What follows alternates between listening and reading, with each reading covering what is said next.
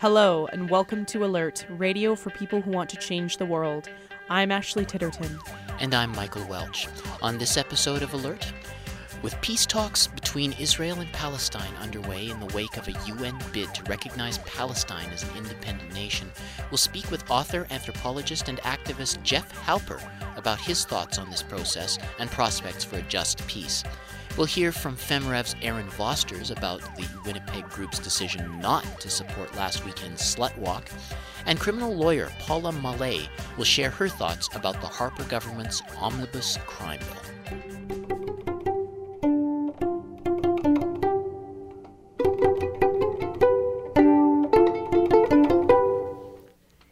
Here are the alert headlines for the week of October 20th, 2011. The Harper government's assault on labor continued last week when Ottawa intervened on the political strike by Air Canada flight attendants. Job action was scheduled for Thursday at 12:01 a.m., but early Wednesday morning, Labor Minister Lisa Raitt demanded Canada Industrial Relations Board review the halted contract talks. Raitt effectively rendered the strike illegal, forcing the Canadian Union of Public Employees to suspend any action indefinitely. Earlier this year, the Harper government introduced back to work legislation to force an end to the strike by Canada Post workers. Unemployment in Britain is the highest it has been in 17 years. About 2.57 million people were unemployed between June and August, 1 million of which were young people, and 114,000 who became unemployed during this period. Many think tanks believe these figures signify the onset of another economic recession. These f- figures may increase support for strike action being planned for November 30th by many of the UK's largest public sector unions to protest government austerity measures, including pension reform. The Occupy Wall Street movement continued to grow over the past week, especially with the Global Day of Action last Saturday that saw solidarity protests, demonstrations, and occupations in an estimated 1,500 cities around the world. In Canada, occupations across the country protested Canada's own bank bailout, rising wealth and income inequality, the Alberta tar sands, and a litany of other expressions of the global capitalist economy.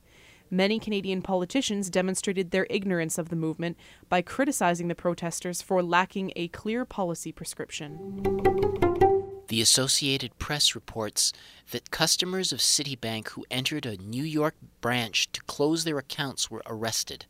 Citibank maintains that protesters were disrupting the branch and refused to leave, thereby forcing bank tellers to call the police. A YouTube video shows those inside the branch to be calm and peaceful. Similar action was taken at a Chase Bank location in New York. While the majority of demonstrators remained outside, chanting and banging on drums, a few protesters entered the bank and successfully closed their account with no arrests made. The Obama administration has agreed to allow British Petroleum to bid for drilling rights in the Gulf of Mexico. A representative from the Bureau of Safety and Environmental Enforcement argues that BP does not have a deeply flawed record and therefore should be allowed to bid. This comment comes a little more than one year after a BP oil rig in the Gulf of Mexico exploded, killing 11 workers and spilling 4.9 million barrels of crude oil into the ocean. BP is still facing lawsuits and possible criminal charges. The federal government continues to make it more difficult for newcomers to apply for citizenship. Last Friday, Citizenship and Immigration Canada announced changes to the language test that scraps the multiple choice test for an oral and listening exam. The new method of testing comes after conservatives changed the passing grade on language tests last year to 75% from 60%, which resulted in the failing rate increasing by 30%. These new changes are being criticized for denying rights to persons who come to Canada as refugees or asylum seekers and experience many obstacles to adjustment in Canada, including learning a new language to the level required. Those were the alert headlines for the week of October 20th, 2011.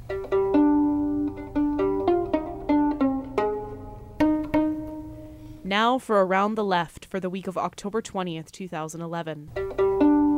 On Monday, October 24th, from 6:30 p.m. to 8 o'clock p.m. in Toronto, come out to the Another Story Bookshop at 315 Roncesvalles Avenue for a book party and public forum on the challenges facing workers in Canada and the United States. Meet Steve Early, author of The Civil Wars in U.S. Labor, and John Borsos from the new California based National Union of Healthcare Workers. For more information, contact Peter Brogan at 647 764 1871 or check out anotherstory.ca.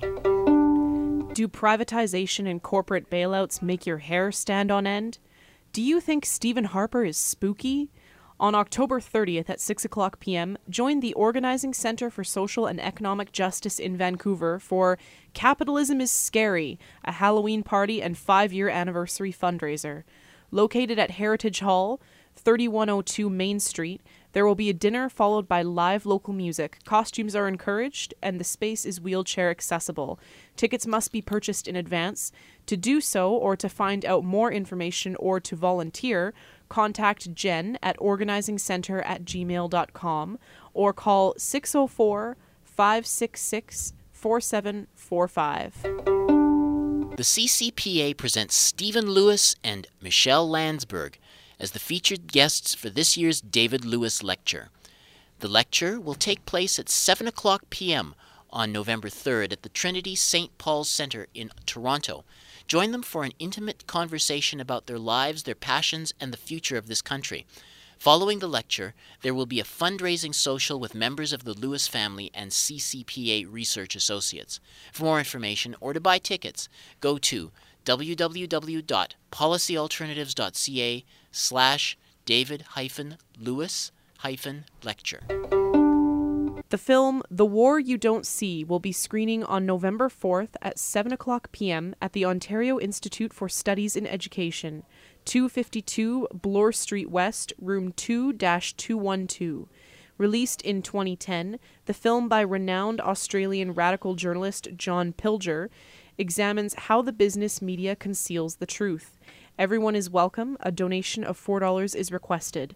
For more information, call 416 535 8779. What's behind the abolition of the Canadian Wheat Board? On Monday, November 7th at 7 o'clock p.m. in Winnipeg, come out to Aqua Books at 274 Garry Street for a discussion about the CWB. Activist Ken Kalturnyk will be discussing the political economy of Canadian agriculture and the class interests behind the abolition of the CWB. All are welcome. For more information, email umsaltis at cc.umanitoba.ca. That's all for Around the Left for the week of October 20th, 2011.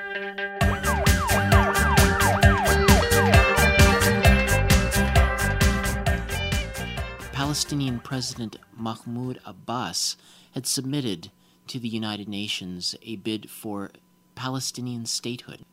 Joining us to discuss the process and prospects for peace uh, in the Israel Palestine conflict, we have with us anthropologist, author, and the co founder of the Israeli Coalition Against Home Demolitions, Jeff Halper, who is currently on a tour through the United States. So, Jeff Halper, uh, welcome to Alert. Okay, thanks. Thanks for having me on. In terms of uh, Palestinians and the Palestinian cause, how how smart a move was it of the president to, to go to the United States, the United Nations, and push for this uh, bid for statehood? Well, I don't know if smart is the right answer. I don't think he had any choice.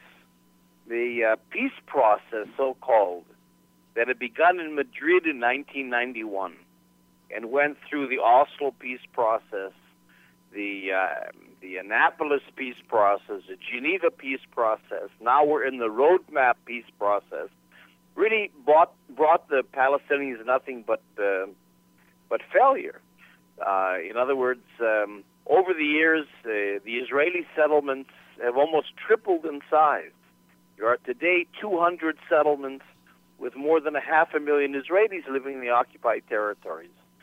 Um, the Palestinians have a wall through their territories, through their farms and their neighborhoods and their cities, twice as high as the Berlin Wall and five times longer. Uh, their economy has been decimated. 70% of the Palestinians live on less than $2 a day. And, uh, and uh, Israel has eaten up any of the territory that could conceivably go to a Palestinian state. So, in a sense, the Palestinians really have nothing to lose. And they mm-hmm. went to the United Nations in defiance of the United States. Uh, and I should, I, I guess, I should add Canada, which has become more pro-Israel than the United States, and has basically said, uh, "Enough!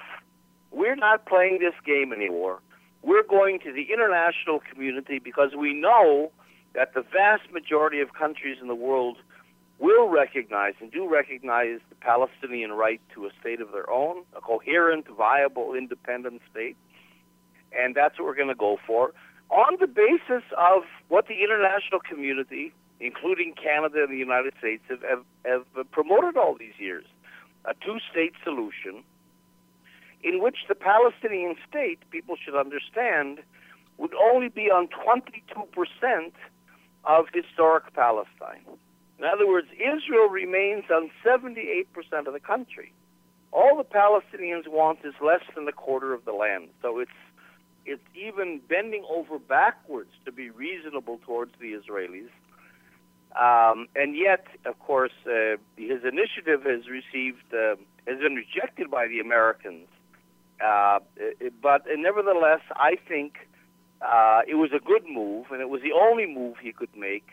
And in a sense, it's it's it's simply laid down the gauntlet. You know, what are you going to do about it? And if the, if the United States vetoes in the Security Council, the General Assembly will approve uh, the recognition of a Palestinian state, and I think that's going to set off a whole new political game in the region you know, how relevant is it, even if you acknowledge that, that, that this is an independent country, when you have uh, the United States and uh, you know, right. maybe even the United right. Kingdom uh, maintaining their you know that support for Israel? Well, you know, I think it's very relevant. Um, the world is becoming much more multipolar. The United States is not calling the shots anymore like it used to. And uh, in fact, if um, if you have, uh, let's say, 140 countries recognize Palestine, you have 140 countries sending ambassadors to East Jerusalem. What's Israel going to do? Throw them all out, not allow them through the airport? The Palestinians will now have access to international instruments like um, UN resolutions, like the International Criminal Court, the International Court of Justice, it can begin to pursue its, uh, you know, Israel's violations of international law.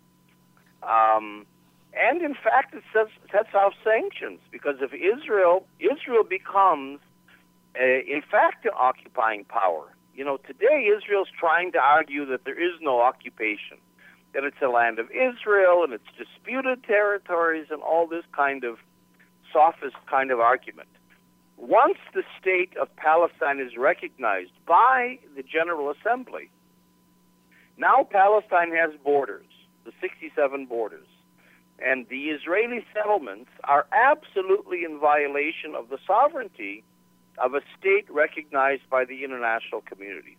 And that sets off then all kinds of sanctions. It could be economic sanctions. The, the whole BDS movement boycotts, divestments, and sanctions that we've been pursuing all these years will now be joined by governments as well.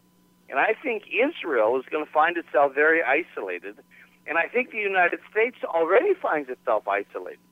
You know, in the last Security Council uh, vote on Palestine on the issue of settlements, the vote was 14 to 1 against the United States. Even Britain, France, and Germany Germany voted against the United States and uh, and Israel on this issue.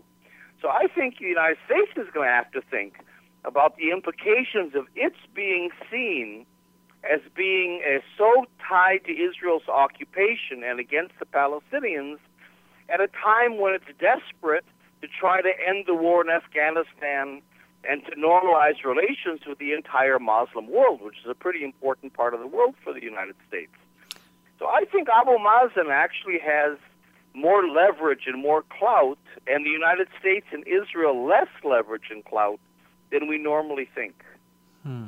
Now, I wonder if you you you mentioned the the, the military uh, and uh, those sorts of geostrategic factors. I'm also wondering if the current economic crisis, which seems to be uh, striking everywhere, including and especially the United States, if if that's having any kind taking any kind of a toll on uh, the, the, development of this process and, and, the influence that the United States, in particular, is having. Mm-hmm.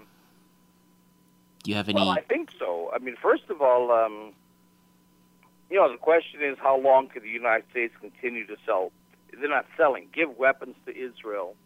Um, um, you know, the United States being overextended in wars in the region in general.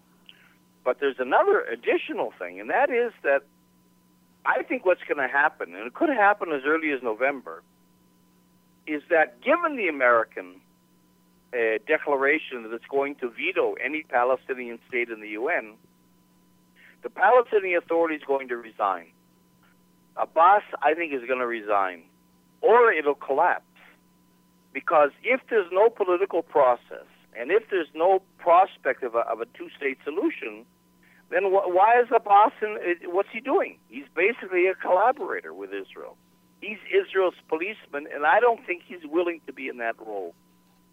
In which case, Israel would have to reoccupy the Palestinian cities. It'd probably have to reoccupy Gaza because it couldn't allow Hamas to come into the vacuum. In other words, the entire occupation is thrown back onto the lap of Israel, where there are four million Palestinians impoverished, with no jobs, no economy, no infrastructure. And that, I think, would be impossible for both the United States and Israel to support, to sustain. You would create an unsustainable situation. And there, I think the United States simply couldn't, it, it, it, it couldn't support Palestine the way the international community has all these years. Mm. And and of course, if this all descends into into violence, um, I think the, the, a reoccupation would inflame the Muslim world, certainly against the United States, because the occupation is really seen as an American Israeli occupation. Uh, I think it would put the United States in a completely intolerable position, both economically and politically. So the implications of this still have to be played out. I don't know exactly where it's all going, of course. Nobody does. But I think uh, Abu Mazen has let a genie out of the bottle that can't be put back again. Hmm. And um, I also have to, to raise the, the to talk about the, the, the popular uprisings we've seen uh, uh, throughout the world. I mean, you know, even you, know, you had the the Arab Springs, and uh, even within Israel, you have people who are rising up uh, critical of, of neoliberal policies. And I'm wondering where these popular or populist uprisings sort of interface with the tensions uh, within the Israel-Palestine uh, situation. Right. And so far, they don't. Unfortunately. In other words, the um, the protests in Israel that are a revolt against neoliberalism, and they're really a part of the of this gl- growing uh, worldwide protest, Occupy Wall Street, um, that's uh, that's beginning to be uh, a worldwide phenomenon. There's now Occupy Vancouver. I don't know about Winnipeg yet, but you know it's a growing movement. Um, that unfortunately has remained within Israel very much of a middle class revolt against the neoliberal system. I mean, that's the good part, but with nothing to do with the occupation. You know, in Israel, in a sense, the government has insulated its people against the occupation. People don't feel any danger. They don't see Arabs or Palestinians. They never go there. So you can talk about Israel and reforming Israel and a socialist Israel and everything else with no reference to the occupation and that's that I think has happened. So that uh, in uh, you know I think the the decision was taken uh, that if we want a mass movement that includes everybody in the society, we can't talk about the occupation because that's that's a divisive issue. Hmm. So I think it's a, that's a fatal fault in the uh, in the movement, but that's the way it's going. So far, it's had nothing to do these protests against neoliberalism with the occupation itself. Jeff Halper, um, just finally, uh, given what we know about uh, you know, Israeli and, and Palestinian uh, motivations and, and past history, what would be, you know, as this process unfolds, what would be your best um, estimate uh, of, of the prospects for peace? Uh, uh, where, where do you expect we'll be at, say, six months from now? Well, actually, I'm optimistic because I think uh, Abbas did break this deadlock. I mean, it was absolute trap. Uh, this whole idea of negotiations and, and allowing Israel to expand settlements and so on. I mean, peace would not have been forthcoming if we kept in the same stupid peace process of all these years. So breaking out of that was a good thing. Uh, again, I don't know how it's going to play out, but I think certainly um, the occupation is going to become more and more unsustainable, uh, and uh, and I certainly uh, see um, see a resolution coming because I think this is a global conflict. You know, like I said, it inflames the entire Muslim world and beyond. So, uh, you know, it's so it's so disruptive of the international system that I, I think it's going, and, and especially if Israel is going to reoccupy, uh, it's going to be so uh, so disruptive that I think it's going to force the hand of the international community. I, I think I think the international community won't be able to tolerate it anymore, and uh, I, now I don't know what that means. I don't know if the United States is going to panic and agree to a two-state solution. I don't know if a one state solution is going to emerge, which is actually my preferred scenario. I don't know if, for example, um, um, uh, the Palestinians are going to change from a national liberation struggle to a civil rights struggle like in South Africa. So we might see a, a, a democratic one state solution emerge.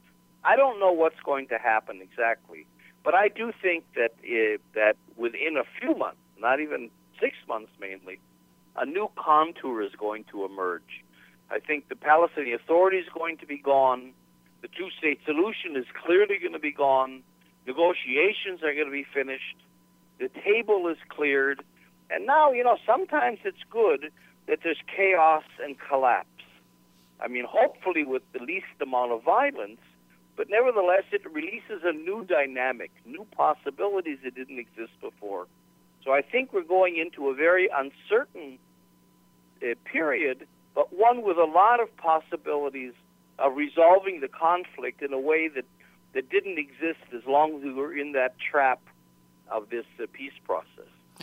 Well, Jeff Halper, um, I'm uh, certainly uh, we're going to be uh, watching this situation as it develops, uh, but we certainly thank you for uh, providing us with those insights and uh, wish you well All in the rest Thanks of your tour. Thanks for having me on. It was a pleasure. That was Jeff Halper. He is uh, an anthropologist, lecturer, political activist, and co founder and coordinator of the Israeli Committee Against House Demolitions.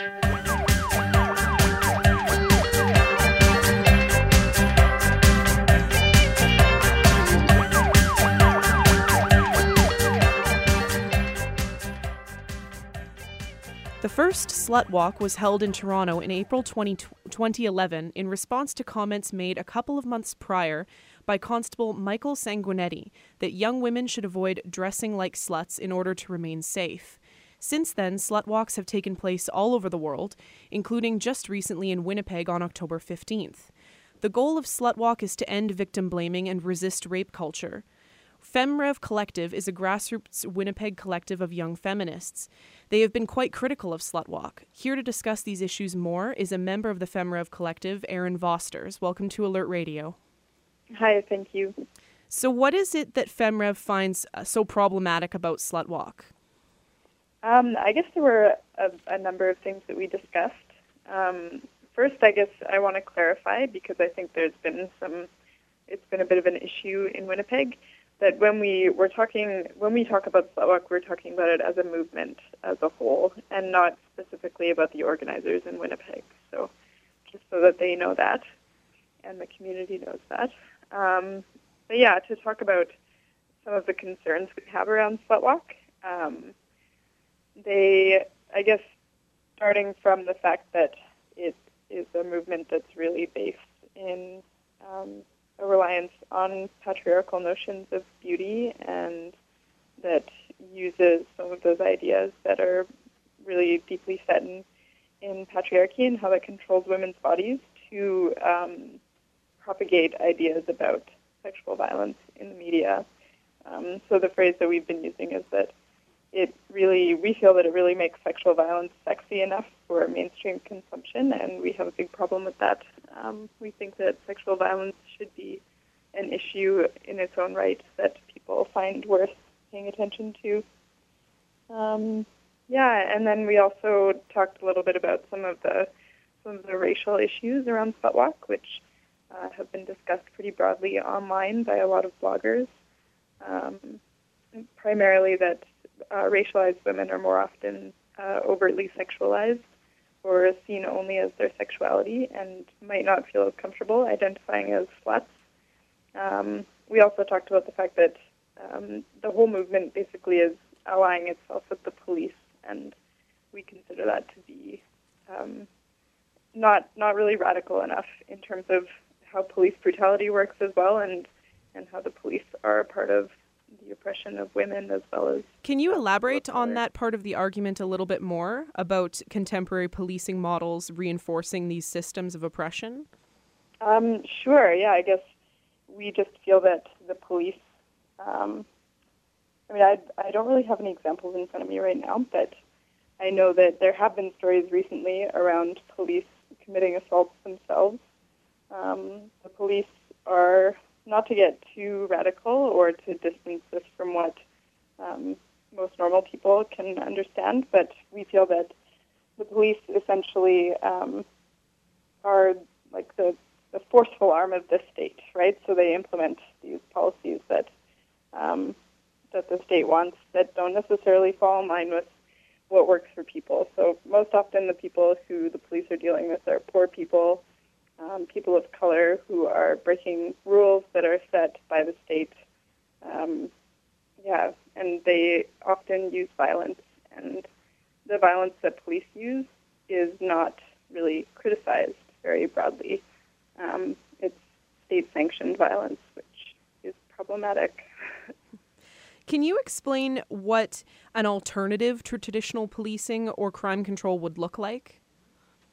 Well, I mean, I think that alternatives to traditional policing. I guess I'm not maybe the best person to answer this question because I'm not involved in that activism specifically. Um, but to me, and I think from the conversations I've heard from people in Copwatch and things like that, um, the idea is maybe to move more towards a society where um, we are actually accountable to one another as community members, and policing is not required in the same way that we require it currently because or not that we require it, but that we see that we require it, um, because people could live in better ways and be more supportive as community members rather than retributive.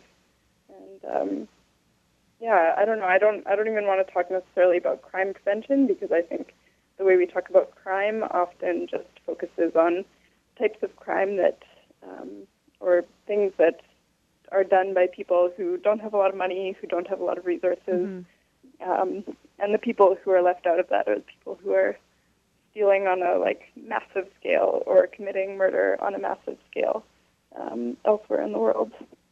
So, as a final question, is there anything? Um, is there is there like a positive aspect to the slut walk movement? Um, do you think, or do you think that the negatives outweigh any positives? I think, I mean, I, th- I, I think when we talked about it, we all agreed that they are doing a good job of, of course, getting the word out there. I mean, the upside to the fact that they're making their message pretty sexy is the fact that the media is taking it on. And um, yeah, I mean, it's mobilized a lot of people who might not otherwise have been involved in this kind of um, in this kind of activism. So, so that is definitely a positive.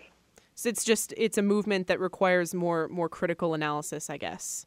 Yeah, I think so, and that's kind of also a frustrating thing to talk about because I I really don't think that I have the answers either in terms of like how do we strike a balance between um, organizing as feminists and organizing on a larger populist level so that we can get lots and lots of people involved and appeal to the broader public um, while still staying true to our values as feminists. Well, thanks for, for sharing your insights with us on this subject, Erin. Okay, thank you for uh, yeah, thanks for interviewing us. That was Erin Vosters of the FemRev Collective discussing the recent Slut Walk March in Winnipeg.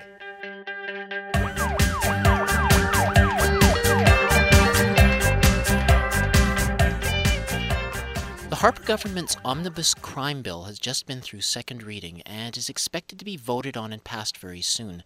The bill, which was conceived as a way of addressing citizens' concerns about crime and public safety, had been blocked by the opposition parties until they, uh, the last election in which the Conservatives got a majority. This uh, omnibus crime bill has proven to be somewhat controversial. Uh, we have with us on the line Paula Mallea. She is a criminal lawyer and she's written extensively on uh, the topic of the Harper government's uh, crime agenda. So, uh, Paula Mallea, welcome to Alert. Thanks very much. Could you tell me, uh, first of all, you've, you've been through the, uh, the crime bill. could you maybe point to some of the aspects of it that concern you? Well, uh, a large part of the whole package has to do with long sentences for more offenders in harsher conditions. And that has to do with uh, sentencing more people with respect to firearms offenses, with respect to drug offenses. Um, fewer people will be able to do their sentences under house arrest. Uh, everything is calculated toward making more people spend more time in prison. And everything we know from 200 years of experience up to today says that that's a very bad approach and counterproductive in every way. So, um, when you, you have these long sentences, uh, what what does this do in terms of actual prosecutions? I mean, will it clear out some of the bottlenecks and the backlogs, uh, in terms of what the uh, you know the other aspects of the, the crime bill are, are concerned? On the contrary, um, what we expect to happen, um, of course, the cost of all of this is of great concern to people um, across the board because we're into billions and billions of dollars. And of course, I think people would be prepared to pay that money if they felt that it would improve the situation and actually lower the crime rate, but it, but it will not.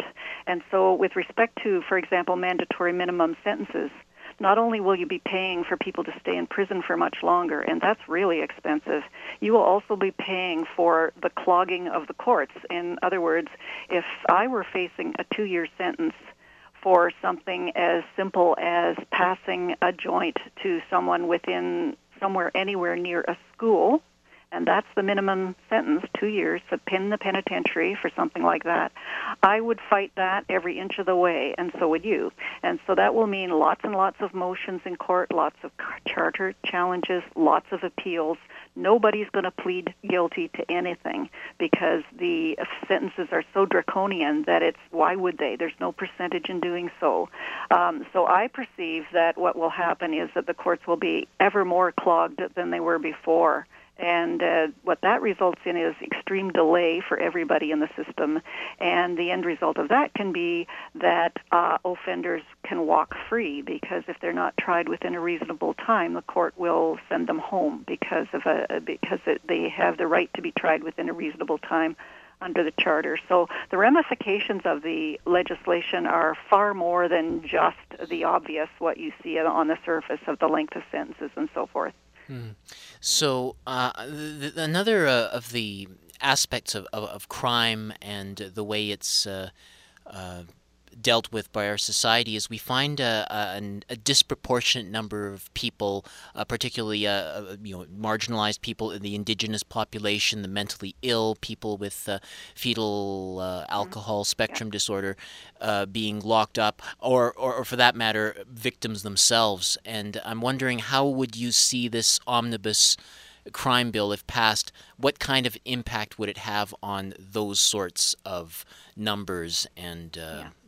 Yeah, the, there's no question in anyone's mind that the kinds of sentencing provisions and um, inflexibility that's offered here, in other words, judges will no longer, in many cases, be able to judge the case based on the facts and the conditions and the situation of the offenders. So, uh, when you think about the fact that 25% of admissions to federal prisons right now are people with mental illness, uh, about 80% of people serving time right now have drug addictions. Many, many were sexual abuse victims as children. The proportion of Aboriginal peoples, as I'm sure you know in Winnipeg, is way out of whack with their proportion of the population. And fetal alcohol spectrum disorder also accounts for a large number of people who are in prison. What that amounts to is that we are marginalizing, punishing, and putting away for long years uh, people who are on the very edge of society. And what we do know is that if what you're trying to do is prevent crime, you have to get in front of the issue. Don't wait till the offense is, uh, is committed and then punish people after the fact with longer sentences.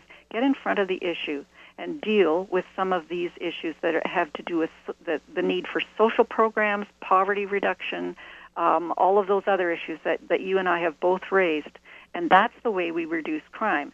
And you can go anywhere and learn that that's what works. Um, only yesterday, a big story out of Texas, of all places, was busy telling Canada, don't do what we just did over the last many years. We've learned how to go for the reduction, for the dealing with the root causes of crime, putting a few dollars there rather than the billions to warehouse people in prisons after the fact, which is a waste of time and only results in more recidivism. So we're we're being told by the United States of America, which incarcerates more people per capita than anyone on the planet, to not to do what they did. we have to. We're supposed to be learning something from them, and we're and we, apparently we're not. Apparently we're stuck in some time warp, in a fact-free zone because there's nothing in respect of evidence to support uh, the position of this government on crime. That's uh, an interesting perspective because it seems as if uh, you know the defenders of this sort of approach will argue that uh, someone who's done the, that crime they should do the time and you know once they get out they'll they'll be less inclined to uh, to commit another crime. So yeah, that's the old that's the old argument about deterrence um, it did not only deters the person involved who, who might have done the uh, the uh, crime himself, but it's it's the plan is by putting long sentences in there uh, that you will deter future potential offenders. However, we've learned over time that there's no evidence that it works. And as a criminal lawyer, I can tell you, I think why, largely why. Most of my clients act on impulse uh, they're not thinking about the results. They're not thinking about the consequences. They just act on the moment.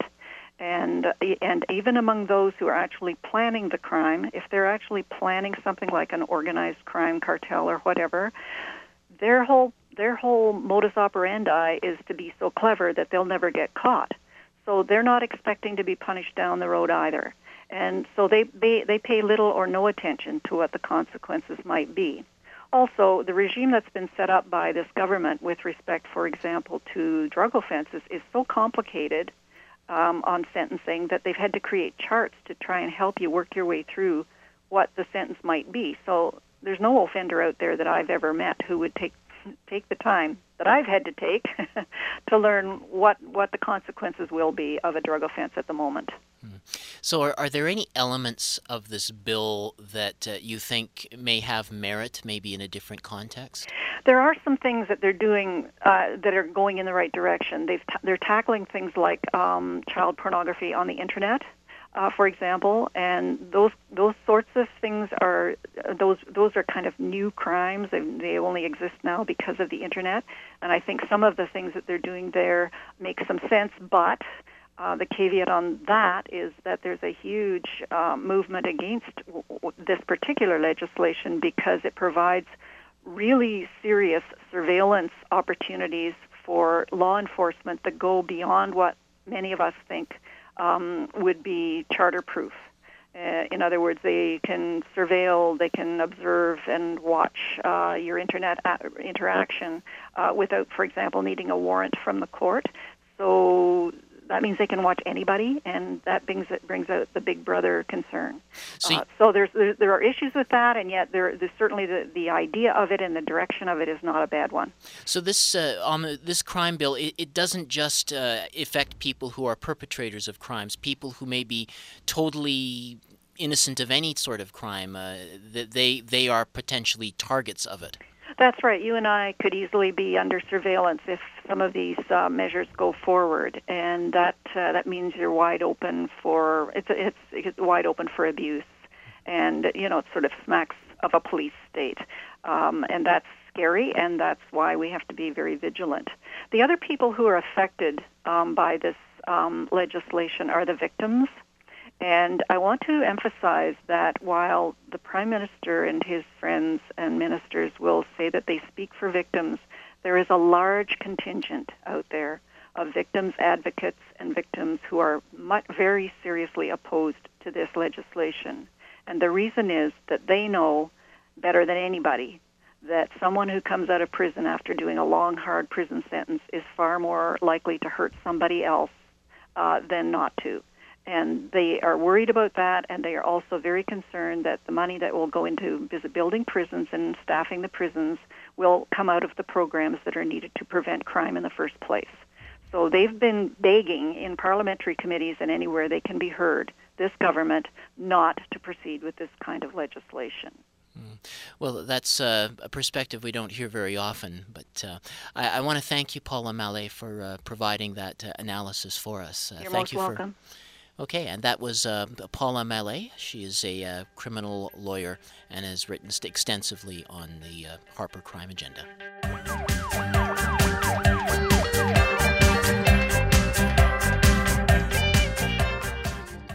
I'm Mitch Podolak. This is Music is the Weapon, and this week's show is all about Sacco and Vanzetti. In 1927, the state of Massachusetts put to death two Italian immigrant anarchists. Sacco and Vanzetti became the cause célèbre all the way around the world. Like many of the causes of martyrs, there's a great body of poetry and literature and film and theater, and of course, a great body of songs. Woody Guthrie really captured Sacco and Vanzetti.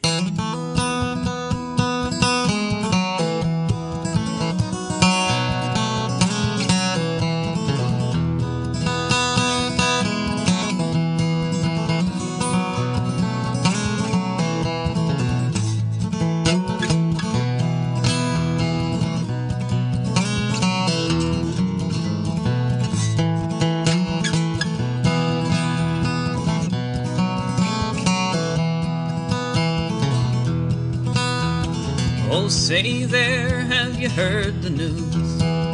Sacco worked at trimming shoes. Vanzetti was a traveling man, pushed his cart round with his hands.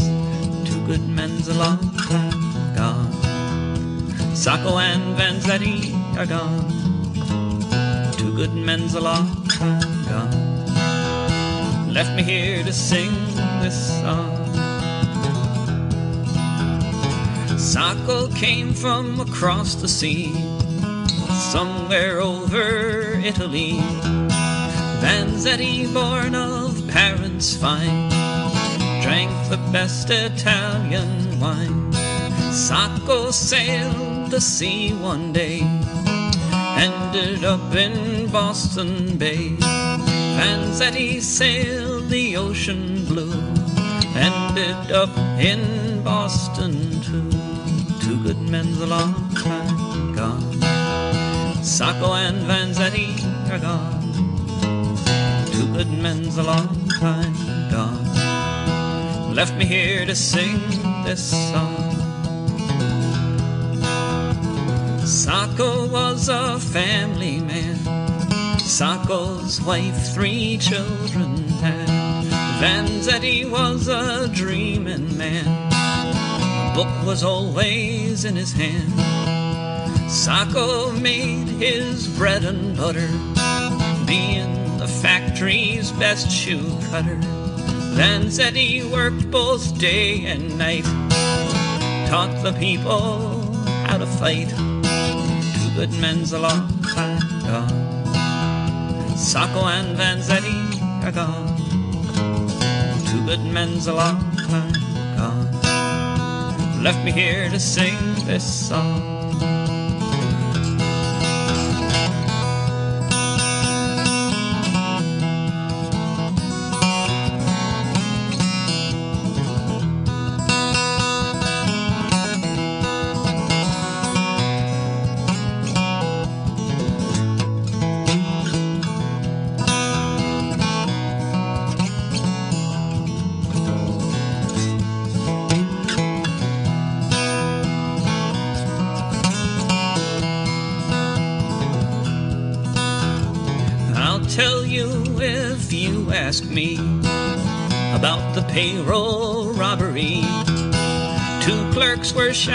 In the shoe factory on the streets of Old Braintree.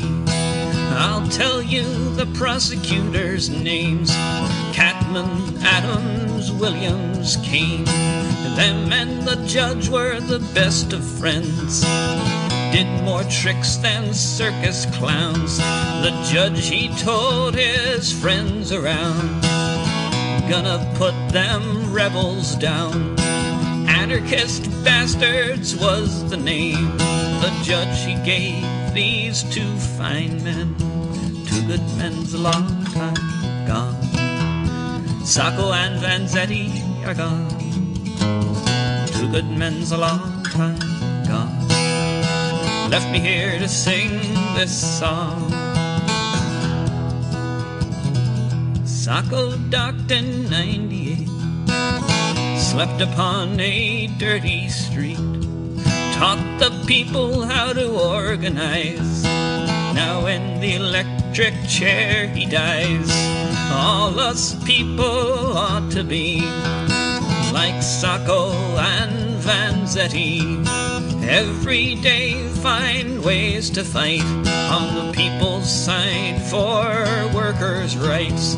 Two good men's a long time. Sacco and Vanzetti are gone.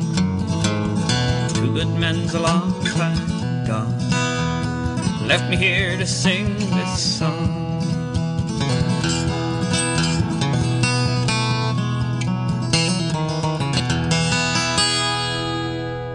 That was David Rovics with a great song about Sacco Vanzetti written by Woody Guthrie and then added to by David. Woody Guthrie sat down and he wrote a whole complete album of songs about Sacco and Vanzetti and it was put out on Folkways Records back in the very early 60s. Perhaps it was recorded in the late 50s by Moses Asch at Folkways, but I'm not sure of the exact dates. But the songs themselves have become classics within the folk world and within, to some degree, within the political world. Here's Woody Guthrie himself singing I Just Want to Sing Your Name.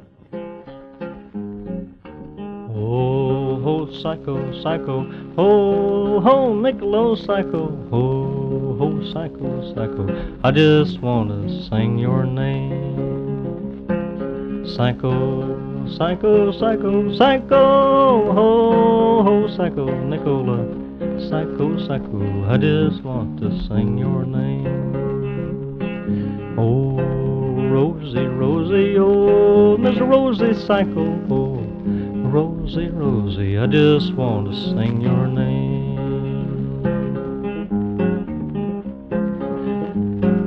I never did see you, see you, I never did get to meet you. I just heard your story, story, and I just want to sing your name. Hey, hey, Bart Vanzetti. Hey, hey, Bart Van Vanzetti, you made speeches for the workers, workers. Well, oh, oh, I just want to sing your name. Oh, Sacco Vanzetti, oh, Sacco Vanzetti, Sacco, Sacco Vanzetti, I just want to sing your name. Hey, Judge Webster Thayer, ho, ho. Judge Webster Thayer, hey, hey, old Judge Webster Thayer, I don't want to sing your name. Bart Vanzetti and a Nicola Sacco, Bart Vanzetti and a Nicola Sacco, come here looking for the land of freedom. I just want to sing your name. Vanzetti sold fish around the Plymouth Harbor. Sacco was a shoe factory's best shoe cutter. All of my sons, all of my daughters, they're gonna help me sing your name. Oh, ho, Sacco, Sacco. Hey, hey, Bart Van Vanzetti, your wife and kids and all your family, I just want to sing your name. Oh, Sacco Van Vanzetti. Hey, Sacco Van Vanzetti, Nicholas Sacco, Bart Vanzetti, I just want to sing your name.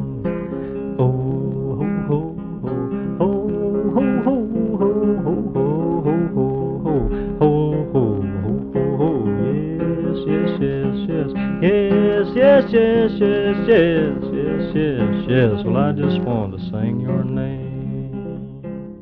That was Woody Guthrie with I Just Want to Sing Your Name. One of my favorite songs is written to an old folk song called Poor Howard. And here's Woody Guthrie singing Two Good Men.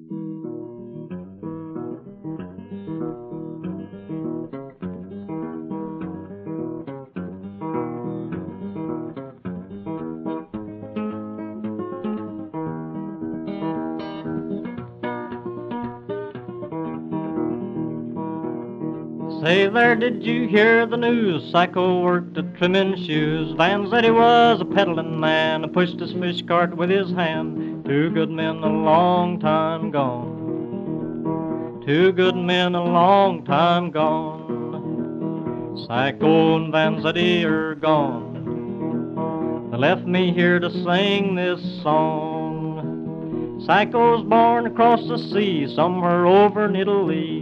Vanzetti born of parents fine, drank the best Italian wine. Sacco sailed to sea one day, landed up in the Boston Bay.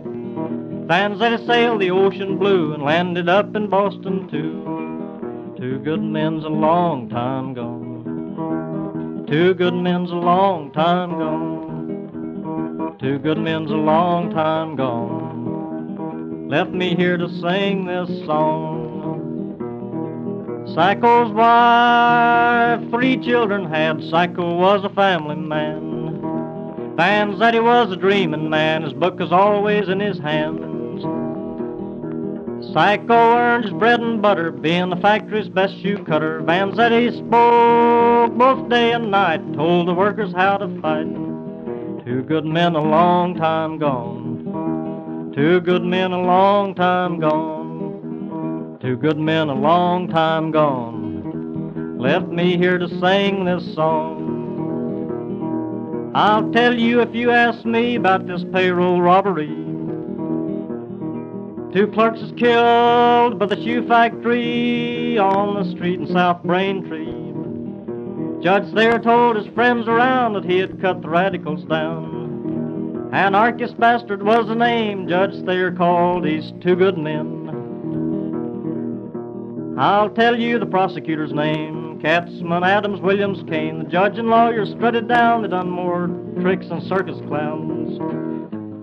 Two good men's a long time gone. Two good men's a long time gone. Two good men's a long time gone. Left me here to sing this song. Vanzetti doctor 198 slept along the dirty street.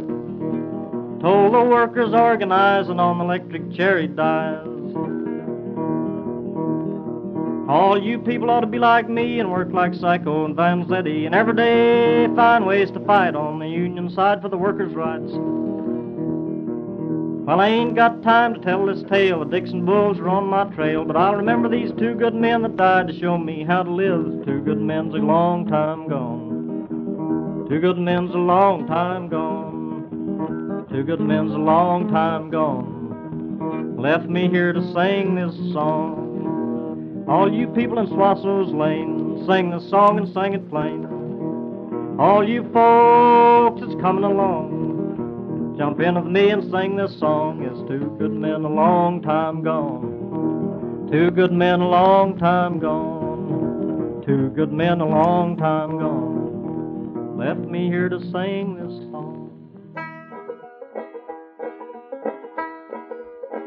If nothing happens, they will electrocute us right after midnight. Therefore, here I am, right with you, with love and with open heart, as I was yesterday. Don't cry, Dante, for many, many tears have been wasted, as your mother's tears have been already wasted for seven years and never did any good. So, son, instead of crying, be strong, be brave, so as to be able to comfort your mother. And when you want to distract her from the discouraging soulness. You take her for a long walk in the quiet countryside, gathering flowers here and there, and resting under the shade of trees beside the music of the waters, the peacefulness of nature she will enjoy it very much, and you will surely too. But, son, you must remember, don't use all yourself. but down yourself just one step to help the weak ones at your side.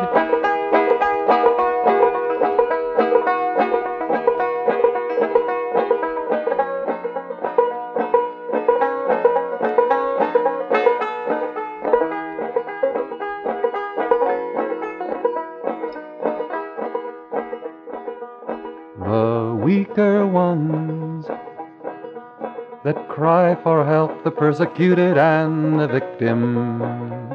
They are your friends, friends of yours and mine.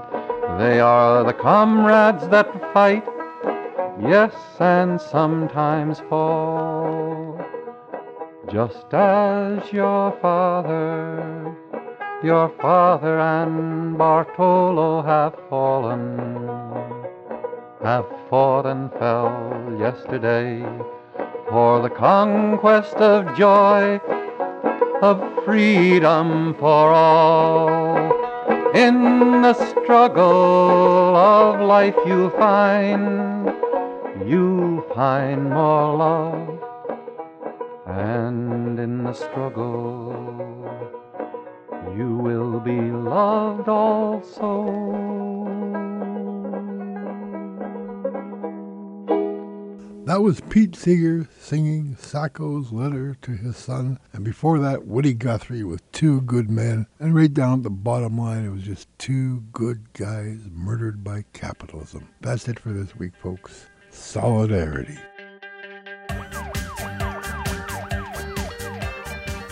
Well, that's our show for this week. Thanks for being with us. We'll be here next week at this time. If you would like to send us a comment, write to alert at CanadianDimension.com. To hear this show again or to hear any of our past shows, go to the Canadian Dimension website at CanadianDimension.com and select Alert. The show is also podcast on rabble.ca. The executive producer of Alert is Canadian Dimension publisher Cy Gonick. Technical producer is Andrew Valpy, assisted by Selena Surik. Alert headlines by Ben Wood. Around the Left by Ashley Titterton. Music is the Weapon by Mitch Podolak. I'm Ashley Titterton. And I'm Michael Welch. Alert Radio is a production of Canadian Dimension magazine.